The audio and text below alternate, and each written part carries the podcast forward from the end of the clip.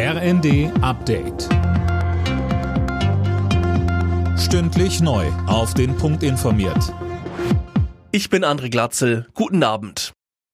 In der Debatte um Einbürgerungen von Zuwanderern hat sich nun erneut Kanzler Scholz eingeschaltet.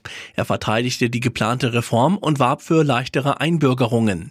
Der Koalitionspartner FDP mauert allerdings weiter. Justizminister Buschmann schrieb auf Twitter, helfende Hände im Arbeitsmarkt seien willkommen, aber niemand, der nur die Hand im Sozialsystem aufhalten möchte. Das gelte auch für die Staatsbürgerschaft. Der Deutsche Ethikrat hat mehr Unterstützung für junge Menschen in Krisen wie der Corona-Pandemie angemahnt. Kinder und Jugendliche dürften dabei nicht allein gelassen werden. Während der Pandemie hätten sie stark unter Schulschließungen und Kontaktverboten gelitten.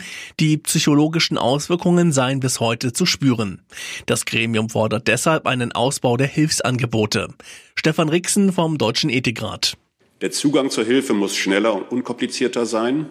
Und dabei müssen alle Beratungs- und Hilfsangebote in den Bereichen Schule, Hochschule, Gesundheitswesen sowie Kinder- und Jugendhilfe ineinandergreifen und insbesondere auch die Familie als Lebensort muss einbezogen werden. Das Schließen von Funklöchern im deutschen Handynetz dauert länger als gedacht. Zu lange findet Infrastrukturminister Wissing. Sönke Röhling, er erhöht deshalb jetzt den Druck auf die Mobilfunkunternehmen. Ja, beim 4G-Ausbau zum Beispiel wird wohl keiner der etablierten Betreiber die Ausbauauflagen erfüllen. Das zeigt ein Bericht der Bundesnetzagentur.